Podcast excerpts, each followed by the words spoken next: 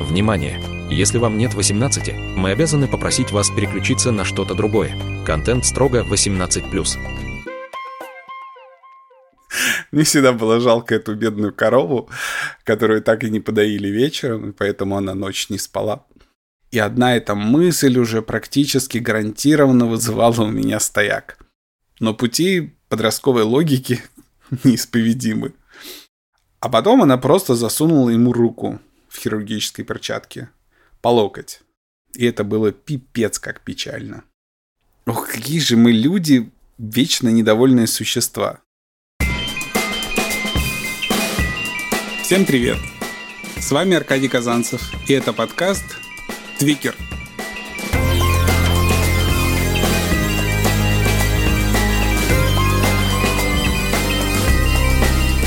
О моем квир-опыте, о решениях и их последствиях – Откровенно и без купюр. Привет всем! Спасибо, что заглянули ко мне. Где мы там остановились? А, ах да, я заработал на свой первый магнитофон. С музыкой у меня всегда были особые отношения. С самого детства. Я любил музыку. Очень разную музыку. Как правило, любое расширение моих музыкальных пристрастий было связано с новыми людьми. Я впускал их в свою жизнь, и вместе с ними проникали и их музыкальные вкусы. Ну а начиналось все, естественно, в семье. У нас в семье всегда пели. Пели по праздникам и в дороге. На застолье вроде бы всем понятно. Но вот в дороге, спросите вы, а ничего странного. Расстояния на БАМе были ого-го, а магнитол в машинах еще не было, или они были очень редкие. Магнитол, короче, я не помню. Мы с маманей помотались достаточно и часто пели, чтобы не скучно было и чтобы водитель не уснул, потому что ехали часто ночью. Откуда-то в моей семье знали украинские песни. Хотя у нас даже родни в Украине нет, и, наверное, их просто позаимствовали у знакомых бамовских строителей, которые приехали из тех краев. И смешно, как детский мозг интерпретирует песню на незнакомом языке. Кому-то может показаться, что украинский легко понимать, не зная его.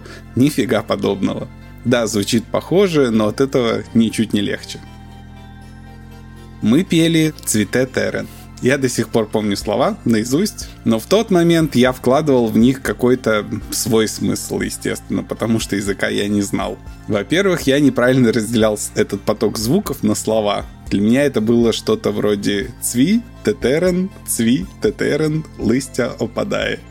В моем представлении это было про какого-нибудь тетерева, который издает звук «цви». Ну и при этом падают листья, такой себе милый осенний пейзаж. Как это было связано с грустной историей про девушку и ее страдания в песне, меня в тот момент как-то мало заботило. Ну и мало ли у нас песен со странными поэтическими образами. Хотя было у меня и смешное открытие, когда мне все-таки довелось пожить в Украине и въехать в смысл песни. Слова «вечероньки не доила», «нички не доспала» для меня были связаны со страданиями коровы, которой так и не удалось получить вечернюю дойку ну, потому что не доила. Мне всегда было жалко эту бедную корову, которую так и не подоили вечером, и поэтому она ночь не спала. Только годы спустя мне стало известно, что героиня песни просто не доела ужин и плохо спала по причине подозрений в неверности любимого. Но тогда недоенная корова вызывала во мне бурю сочувствия, и этот момент в песне я всегда старался выводить максимально жалостливо. Папаня наш тоже не отставал. У него был застольный хит «То не ветер ветку клонит», который он пел прочувственным басом каждый раз, когда находился в подпитии. И как можно ожидать, уже по нашей национальной традиции, в этой песне хватало хтони – все эти «То мое сердечко стонет, как осенний лист дрожит», «Догорай моя лучина, догорю с тобой и я». Ну и там было где развернуться драматическому таланту любого исполнителя. Кто не множилось и усиливалось с течением песни. Знать сулил, сулил мне рок с могилы и обвенчаться молодцу. С надрывом гудел мой папаня. И у него были причины для суицидальных, простите, э, раскомнадзорных настроений. О чем когда-нибудь потом я обязательно расскажу. Ну и логичный финал «Расступись, земля сырая» и все вот это.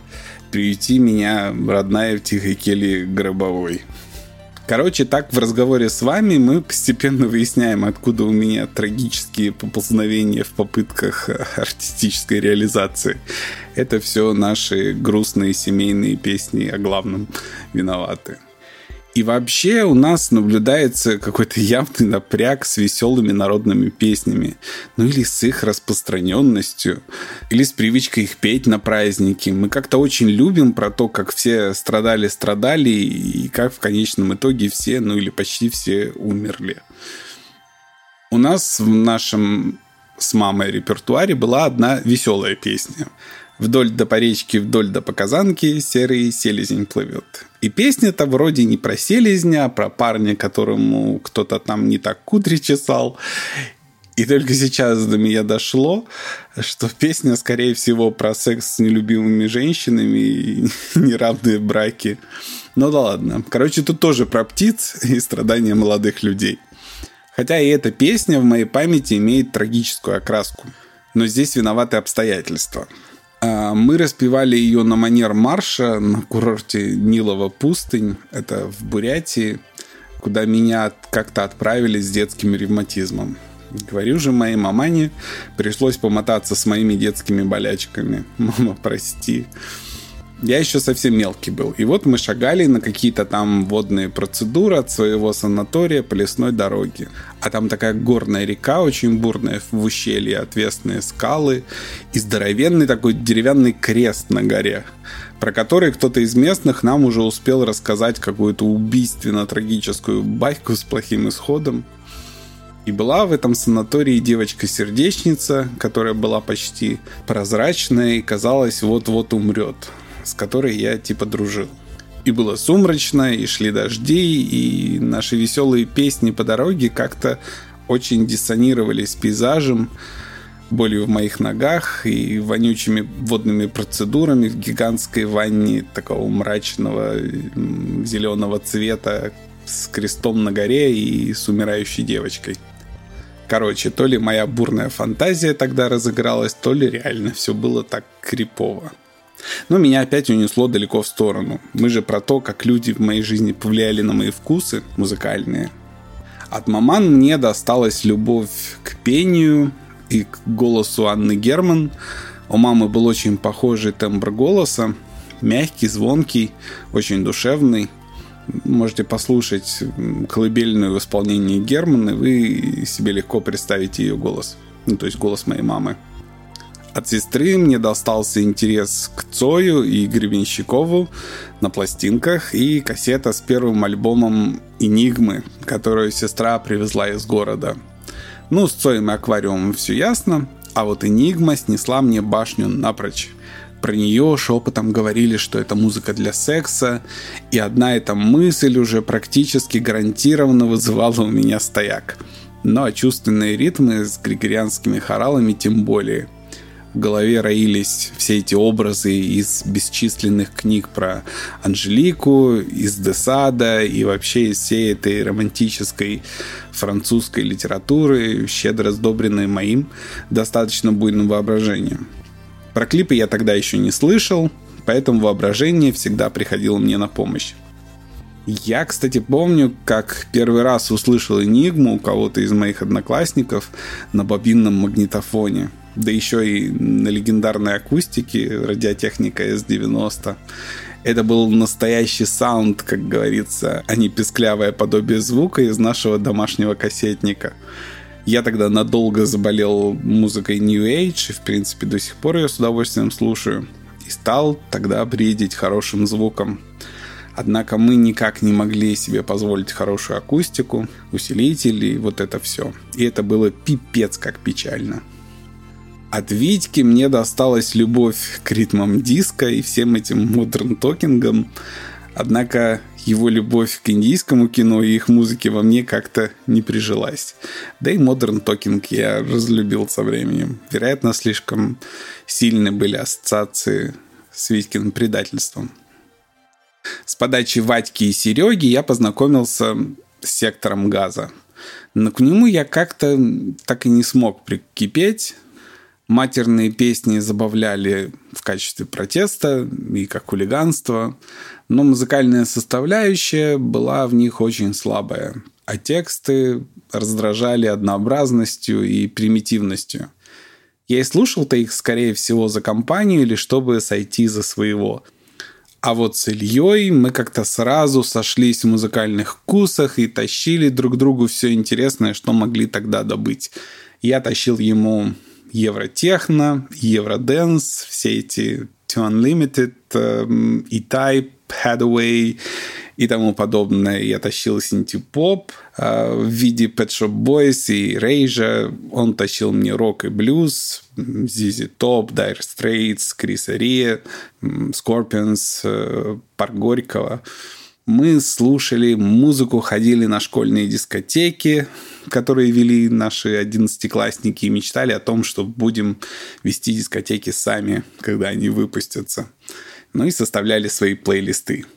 Спорили, добавляли, убирали треки, создавали идеальное настроение. Ну и учились танцевать, естественно. Ох уж эти танцы середины 90-х. Какое счастье, что видеокамер тогда ни у кого не было. Но у меня достаточно хорошая память, чтобы краснеть от одних этих воспоминаний. Вот ведь странная штука. Обычно мы запоминаем все в сглаженном, романтизированном, причесанном виде. А наши танцы на дискотеках я помню с репортажной достоверностью, и это было очень кринжово. Все-таки память совершенно бессердечная штука в определенных случаях. Мы читали все, что могли найти про музыку в журналах и газетах, ну а я в этих журналах интересовался не только музыкой, понятное дело. Там были постеры групп и исполнителей, которые часто были полуголыми и очень сексуальными. Западные, не наши, понятное дело – Наши были удивительно кринжовыми всегда, особенно в то время. Со вкусом на фотки у нас была явная беда.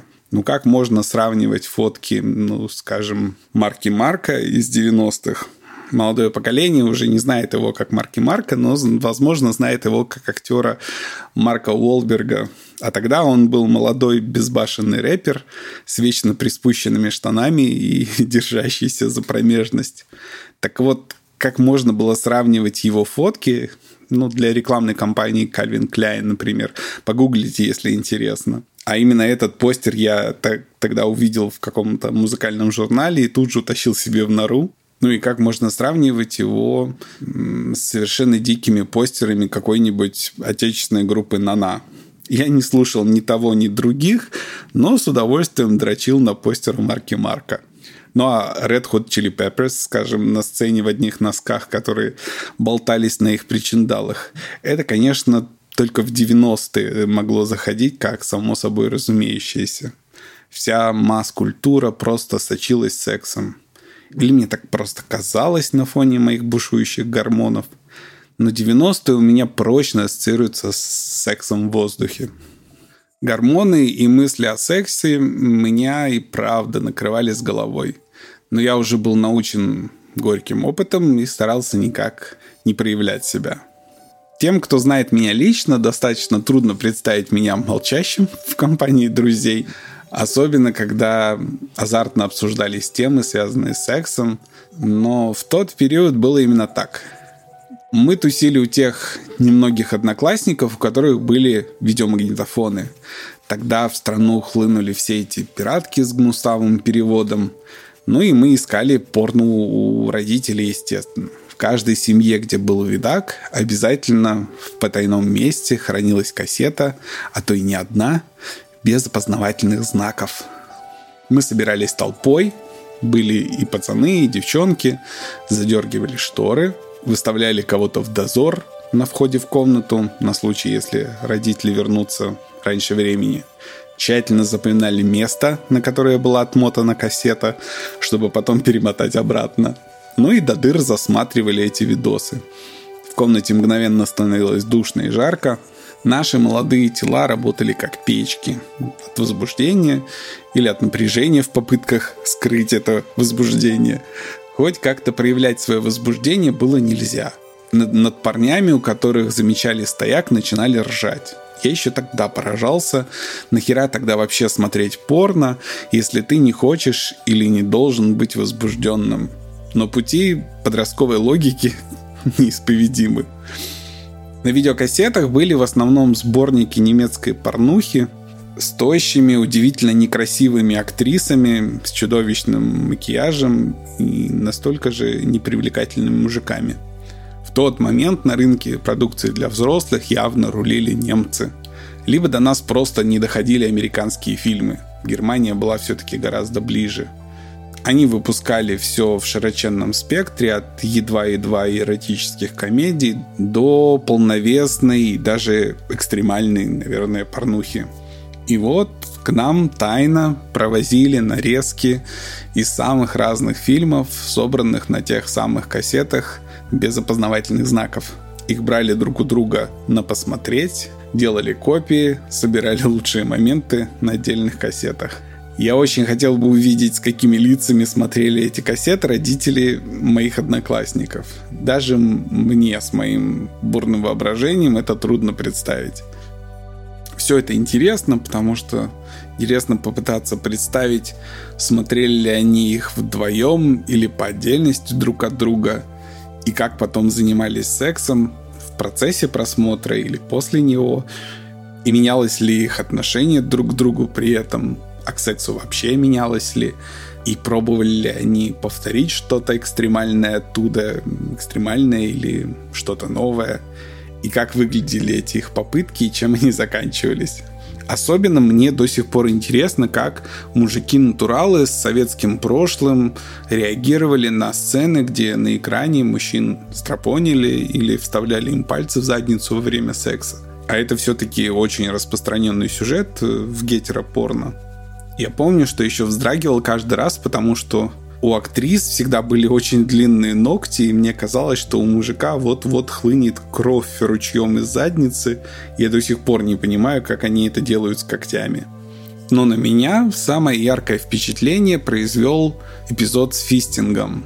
Начиналось все достаточно невинно.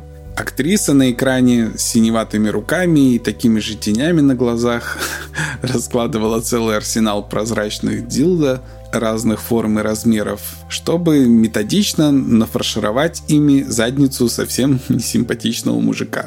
Этот эпизод в представлении нашей подростковой компании был совершенно комическим.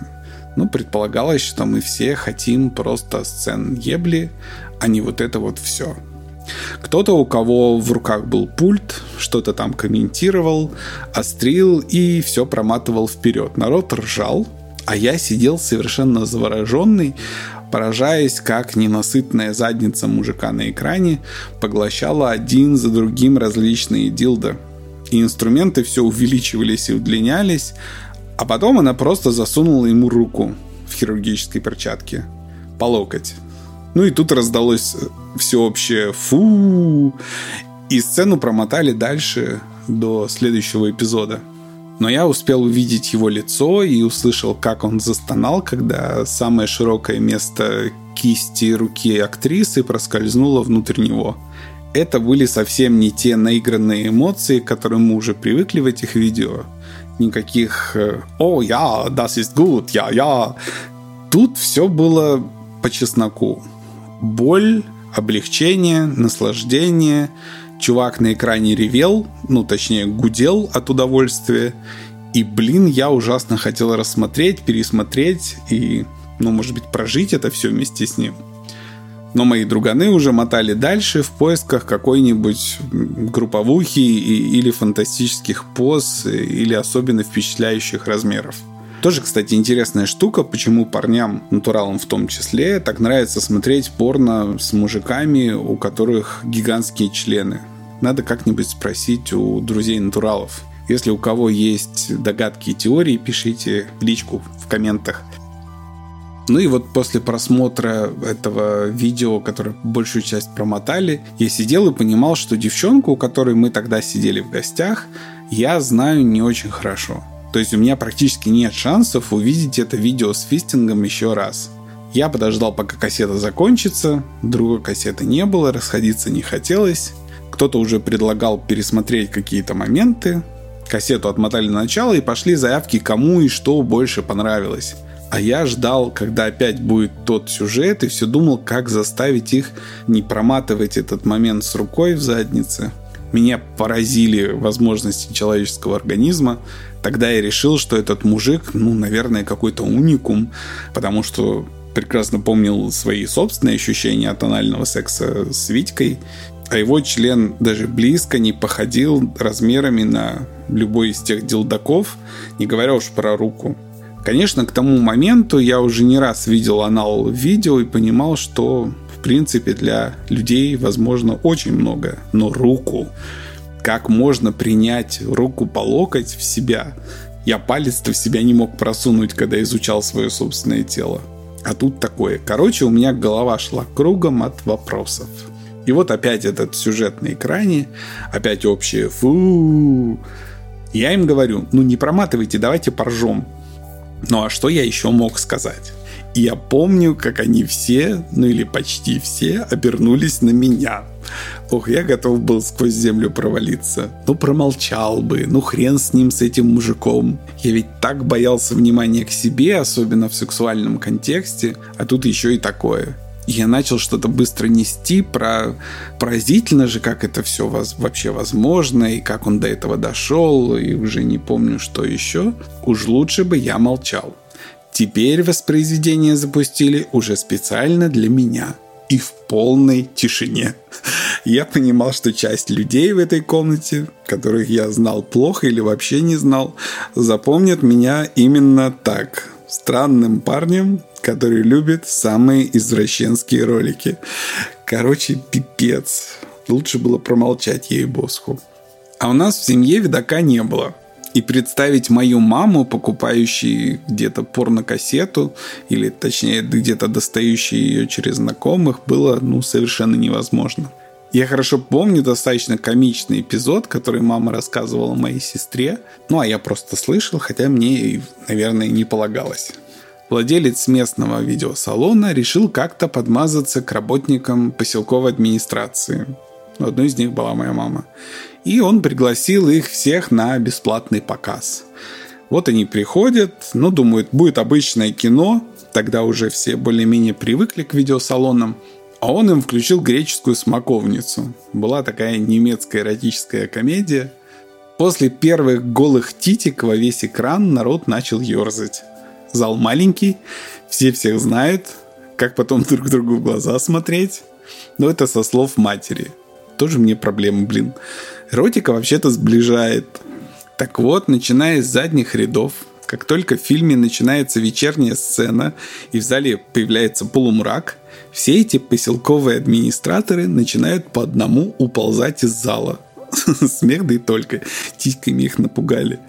Мама рассказывала со смущением и возмущением. Типа, ну как можно такое людям вообще показывать? Да еще вот при знакомых, при коллегах. Я потом видел этот фильм, он практически целомудренный. Но это просто, чтобы вы представляли, насколько зашоренными в вопросах секса были постсоветские люди. Так вот, у нас видеомагнитофона не было но в нашем поселке наконец появилось свое местное телевидение. И очень редко они по ночам показывали фильмы для взрослых. Канал этот был трудно уловим, ну, в прямом смысле. Его с трудом можно было настроить на нашем телевизоре. Да и телек у нас был так себе. Не помогали ни танцы с бубном, точнее с антенной, ни колупание в настройках телека. Качество было жуткое, с рябью и шумом. Плюс надо было как-то не спалиться перед матерью. Телек-то один на всех и стоит в общей комнате. Короче, любая попытка подрочить на эротическое кино была сопряжена со стрессом. Со страхом быть застегнутым, с неизбежным разочарованием от того, что фильмы были убогие в основном, качество плохое, и часто это было не порно ни разу, а какая-нибудь легкая-легкая эротика но так я первый раз увидел Калигула Тинтобраса. Больше всего потрясло меня, что эротика, а в случае с Калигулой это уже и не эротика, даже опорно, потому что там ну, эрегированные члены, вульвы, оральный секс и проникновение крупным планом. Так вот, меня потрясло, что эротика может быть снята с таким размахом с костюмами, с декорациями, со сценарием, с актерской игрой и драматизмом. Это был шок. Да, очень многого я не мог рассмотреть на нашем неважнецком телевизоре, но представление точно получил. Потом, естественно, я это кино пересмотрел уже гораздо позже. Ну а тогда я, конечно, не знал, что в фильме куча актеров первой величины. Это я узнал, став гораздо старше. Ну, шанс увидеть оскароносных Хелен Миррен и Питера Атула в порнухе – это редкое дело, согласитесь. Причем уже пересматривая этот фильм во взрослом возрасте, я понял, что сами эти крупные актеры ни в одной супер откровенной сцене участия не принимали но там был такой очень короткий монтаж, только, скажем, Хелен Миррен сладострастно целуется с братом и сестрой в кадре, а потом крупным планом чья-то влажная вульва или кто-то сосет член или кого-то трахают. Короче, создавалось впечатление, что они все, эти актеры первой величины, принимали участие в сценах э, с несимулируемым сексом, хотя в самих оргиях снимались только профессиональные порноактеры. Но подход поражал однозначно. Я думаю, это все-таки достаточно уникальный проект. Сочетание порно с настоящим кино. Порно тоже настоящее кино. Я понимаю, сейчас набегут хейтеры, но вы поняли, что я имел в виду. Это мы, получается, продолжаем разговор о порно, его разновидностях и о том, что и кого заводит. Я уже говорил, что меня торкает любительское, ненаигранное, когда нет ощущения, что это все поставлено на поток – в этом вот штампуемом порно с сотнями однообразных роликов я не верю эмоциям, и это для меня принципиально. Ну да, под фрикцией на экране можно довести себя до финала, но не будет ощущения сопереживания. Ну не ржите, правда, это же тоже кино. А в кино хочется слиться с кем-то из персонажей, простите за каламбур, ну, соотнести себя с кем-то из героев сюжета, встать на его место, понимать, что он чувствует, понимать его мотивацию и его желания. Да, в порно желания очень простые. Но, блин, чтобы тебя проняло, ты должен понимать, что и как происходит. Не в техническом смысле, а в смысле мотивации и того, что ведет к сексу. Так вот, второй мой любимый жанр в порно и фантастически редкий – это настоящее порно-кино с достойной актерской игрой.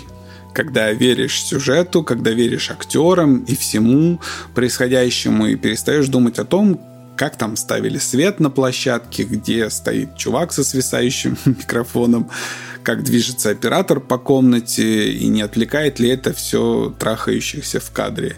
Потребовался ли флафер активу или он просто на писькостойных таблетках с такой отличной эрекцией, ну и все тому подобное. То есть ты об этом не думаешь и просто погружаешься в происходящее. Не знаю, как вы, а если меня не очень увлекает происходящее в кадре, я сразу начинаю думать о том, как это снималось. И что можно было бы улучшить или изменить. И когда я думаю о примерах хорошего гей-порно с отличной режиссурой и игрой, мне на вскидку приходит, ну, наверное, только один. Испанский режиссер Ноэль Алехандро. Если я не ошибаюсь, он из Барселоны. Эстетически это совершенно не мое порно. Хотя парни у него все красивые, но если бы я увидел просто скриншоты, то я не остановился бы. Но они все живые в кадре им веришь сразу. Это очень эмоциональные, даже чувственные ролики. Они всегда с сюжетом, в которых у меня нет ощущения, что снималось это только с целью завести зрителя. Скорее есть ощущение, что режиссер пытался рассказать историю, а секс это просто необходимая ее часть.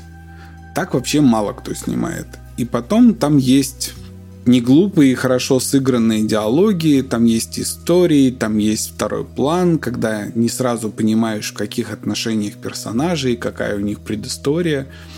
Мало того, тебе интересно в этом разобраться. Он снимает на разных языках, и субтитры не всегда есть. Если с английским у меня нет проблем, ну, испанский я худо-бедно могу дешифровать, то в, в случае с португальским тут без вариантов. Но смотреть это все все равно интересно. Потому что оператор работает не как в порно, а как в кино. То есть изобретательное. Ну и чтобы не уставал глаз от однообразия. Вот еще штука, которая меня часто поражает в порно. Ну нахера держать один ракурс по несколько минут? Ну неинтересно же смотреть на крупный план трахающего члена несколько минут подряд с одной и той же точки блин, ну переключитесь уже хоть ненадолго на лица, чтобы мы не забыли, что это люди, и у них есть эмоции, а не просто дилдо с мастурбаторами. Короче, для освежения эмоций очень рекомендую посмотреть работы этого режиссера, может и вас тоже зацепит. Не могу сказать, что я прям прицельно искал что-то подобное. Просто когда-то случайно наткнулся. Но если у вас есть кто-то похожий из режиссеров на примете, пишите, я буду очень рад заценить кого-то еще. Ну а из того, что приходило самотеком на порно-ресурсах, практически все производится по достаточно предсказуемому сценарию. Кто-то нащупывает удачный концепт, сеттинг, сюжет, амплуа персонажей и дальше шлепает миллион похожих роликов, немного меняя сеттинг или заменяя актеров – Целые студии с кучей актеров производят тысячи часов однообразной порнопродукции. И это мгновенно приедается, буквально на третьем-четвертом ролике. Ну, по крайней мере, мне. Еще очень горячими бывают короткометражки молодых режиссеров. Ведь они пока еще очень смелые, им пока еще нечего терять. Ну а короткий метр заставляет их делать очень концентрированные по накалу фильмы. Да, в них редко бывает супер откровенно, но часто этого и не нужно. Приведу несколько примеров. Была одна короткометражка, называлась «Давид» 2005 года, а, мексиканская, про очень молодого немого парня, который встречает взрослого безработного. И так там все чувственно и как-то наивно даже, что местами очень пробирает. Я не буду спойлерить, просто посмотрите. Она, по-моему, легко гуглится. Еще был Брамадеро, это 2007 года, тоже мексиканский, и у него тот же сценарист, что и у Давида, но тут этот сценарист еще и режиссер. Тут история более сложная по взаимоотношениям и по накалу сексуальных страстей. Тоже не буду спойлерить. Если вам интересно хорошее эротическое кино, даже в короткометражном формате, найдите и посмотрите. Брамадеро 2007. Но это я как-то на вскидку вспомнил. Короче, надо бы опять вернуться, наверное, к просмотру короткометражек по теме. Они бывают очень крутые, а увидеть их можно, как правило, только на фестивальных показах, куда я что-то никак по разным причинам не попадаю. Ну а особо горячие из этих короткометражек бывает попадают на всякие порно-ресурсы из короткометражек, да и, в принципе, сцены отдельные из фильмов тоже попадают, ну, из полнометражных фильмов тоже попадают на порно-ресурсы. Так я, например, увидел сцену из I Want Your Love 2012 а, года, полный метр, американский, на какой-то из свалок бесплатных порнороликов я наткнулся на сцену из этого фильма и сразу затормозил, потому что, вот, во-первых, сразу веришь происходящему в кадре, ну, ведь это настоящее кино, а не сунул, вынул и оргазм. Но, во-вторых, несимулируемый секс в кино – это все-таки редкость. Особенно если он без гламуризации и без стереотипов. Ну и при этом в, этом, в этой сцене как-то очень честно все. Посмотрите. Your Love, 2012 год. Можете прямо на порно-ресурсах загуглить вот это название, я уверен, эта сцена выпадет. Ну, Bus, естественно, рекомендую вообще всем, независимо от ориентации. 2006 год, американский клуб Bus называется. Там много персонажей, у каждого своя история и проблема, и каждый в поиске ее решения. И все это на фоне Нью-Йорка, Тут вам и драма, и отличный юмор, и музыка, и картинка. Все супер откровенно и честно, хоть и с достаточно фантастическим финалом такое очень жизнеутверждающее кино, очень откровенное. Мои любимые персонажи там – это психотерапевтка, у которой анаргазмия, то есть она не может достичь оргазма, и при этом она э, консультирует пары с их проблемами. И, наверное, вторая любимая – это доминатрикс э, с творческим кризисом не буду спойлерить, посмотрите, если не видели, обязательно. Если видели, я уверен, что вы согласитесь, что это отличное кино. Очень редкое. геи там все какие-то очень разные, какие-то очень настоящие, все с проблемами, все живые, все хотят счастья. Ну, как и, как и мы все в жизни, наверное. Если не видели, смотреть обязательно. Прям настаиваю. Этот выпуск вообще натолкнул меня на мысль, что надо бы пересмотреть все пропущенное по теме.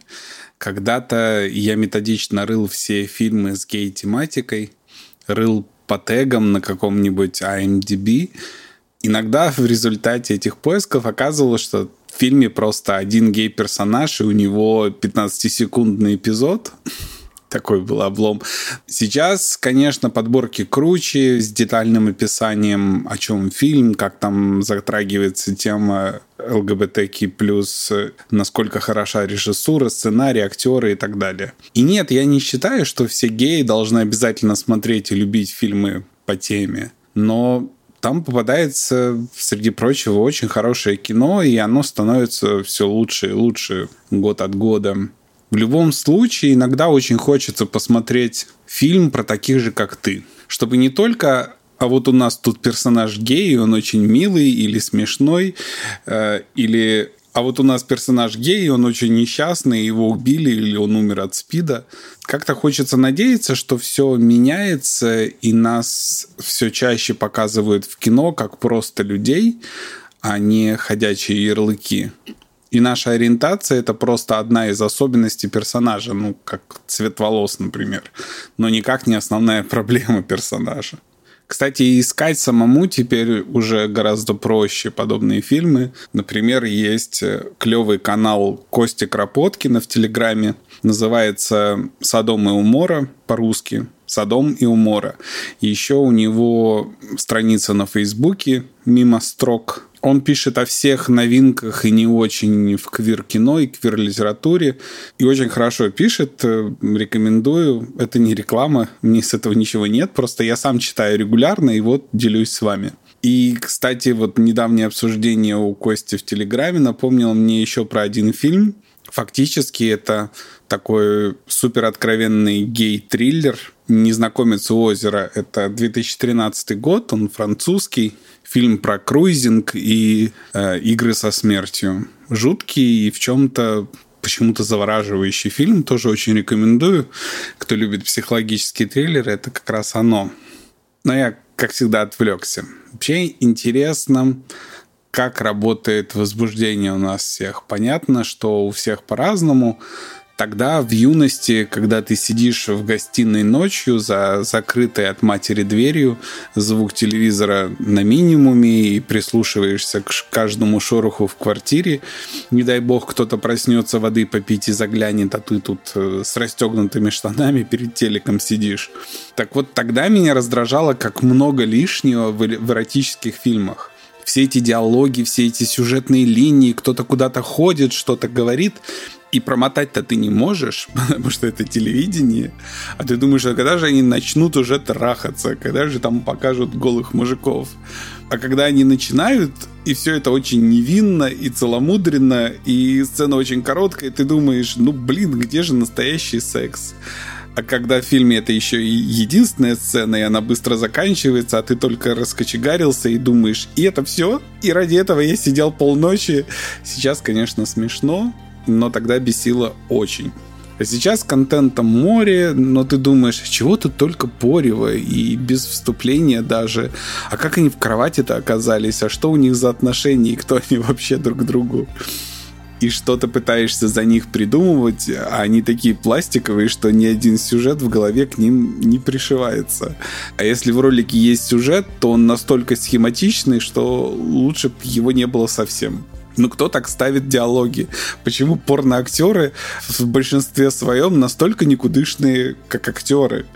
Уж лучше бы тогда просто трахались и молчали. Так они же еще и вопят, и охуют, так, что ты сам вспоминаешь весь свой неудачный секс, когда приходилось изображать удовольствие, а сам мысленно считал минуты и, и думал, когда же все это мучение закончится. Ох, какие же мы люди, вечно недовольные существа нам реально фиг угодишь.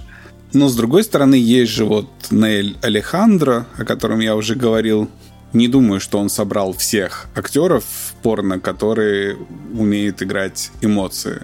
Думаю, он просто хороший режиссер, который может правильно поставить порно-актерам задачу и расслабить их, и сделать их органичными в кадре, вопреки их привычной уже пластиковости, которая уже, ну, по сути, наверное, профдеформация у большинства. У Ноэля Алехандро, я помню, в одном из роликов был смешной момент. Для меня смешной, потому что он как-то вырубал меня из сюжета, потому что там один из персонажей был велосипедистом, и он был в форме с рекламными логотипами компаний, которые спонсорами гонок выступают. И одним из спонсоров, основным, видимо, потому что их было несколько логотипов, был Тиньков на русском и на английском. И я помню, я смотрел эту порнуху, и я понимаю, что это все происходит где-то не здесь. И такой Тиньков, и я думаю, а Тиньков специально зашел в, в рекламу на, на гей-порно. Это они осваивают новый рынок, это они подключают гей-аудиторию. Мне было любопытно, я начинал думать об этом, а не о том, что происходит в кадре. Но я что-то, как всегда, ну, очень сильно отдалился от основного сюжета. Итак, я старшеклассник, у нас местное ТВ с редкими ночными киносеансами для взрослых, еще более редкие порно-сессии с друзьями и кассетами их родителей. А еще я иногда хожу к отцу в гости с ночевкой. И у него есть настоящий американский плейбой. Уж не знаю, где он тогда его раздобыл. И да, там одни девушки, и все такое вылизанное, что аж тошнит. Прям как в самых нелюбимых мной видео, когда в ночном телесеансе показывали какой-нибудь плейбоевский видеокалендарь. Титьки, титьки, титьки и бритые лобки. Ну, скучно же. Хоть бы пару членов туда добавили, чтобы разбавить этот титичный фестиваль для гетеро-мужиков. То, что созерцание красивых голых женщин может заводить еще и женщин, мне тогда и в голову не приходило. Хотя про лесбиянок я тогда, естественно, уже знал. Но до первой встречи с живой лесбиянкой во плоти они тоже были очень приблизительными, почти мифическими существами. Как и все другие геи, потому что я пока не встретил на тот момент никого, кто мог бы себя так назвать. Точнее, никто не рискнул мне об этом сообщить. Уверен, что я был не единственным геем в поселке. Мало того, как потом оказалось, у меня был гей в самом близком окружении, но я тогда об этом еще не знал.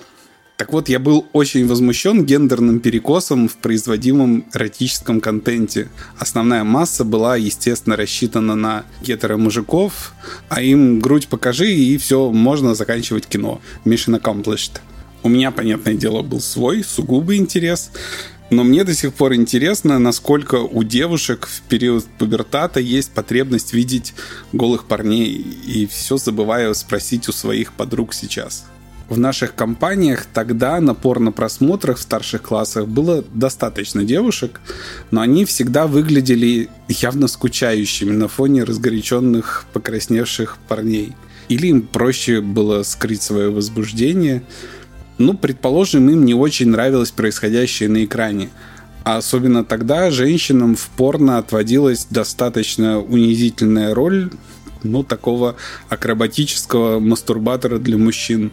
Я не верил ни одному вздоху-аху, который доносился с экрана. Но ведь кому-то из моих одноклассниц наверняка нравился кто-то из присутствующих парней. И они не могли не замечать, что парни возбуждены, а они были возбуждены все как один. Неужели их это ничуть не заводило? Или их задевало, что парни увлечены происходящим на экране и не обращают внимания на них самих? Короче, по ним никак нельзя было сказать, трогает ли их это все хоть как-нибудь. Так вот, у отца был плейбой, который мне был по барабану. Но я умудрялся мастурбировать и на него тоже. Попросту представляя, как мой отец это делает. И этого было достаточно, чтобы запустить мое воображение. Я пытался угадать, какие фотки его заводят и почему, как именно, где и в какой позе он дрочит. Короче, sorry, not sorry. Ох, в те времена, я думаю, мы все так или иначе полагались на свое воображение в очень многих вещах. Грядущий интернет закрыл большинство наших потребностей, но мне иногда все же нравится почитать порно-рассказы или перечитать сцены секса из любимых книг. Просто потому, что мое воображение нарисует более интересную картинку, которой будет никак не придраться. И никакие порно-ролики с ней не сравнятся. Так, как говорится, выпьем же за воображение и за то, чтобы никакой интернет его в нас не убил. Шучу, конечно. Я в это не верю. Ну, то есть я не верю, что интернет может убить воображение всегда останется место для фантазии, и в этом одна из главных возможностей человеческого мозга. Я не устаю поражаться человеческому воображению. Наверное, поэтому я так люблю фантастику, фэнтези и сумасшедший дизайн до сих пор. Я люблю, когда меня удивляют. Что-то этот выпуск получился совсем сумбурным, но я надеюсь, вам не было скучно. Ну а в следующий раз мы поговорим, как развивались мои отношения с конкретными парнями и девушками в старших классах. Да, и девушки тоже появятся, не удивляйтесь.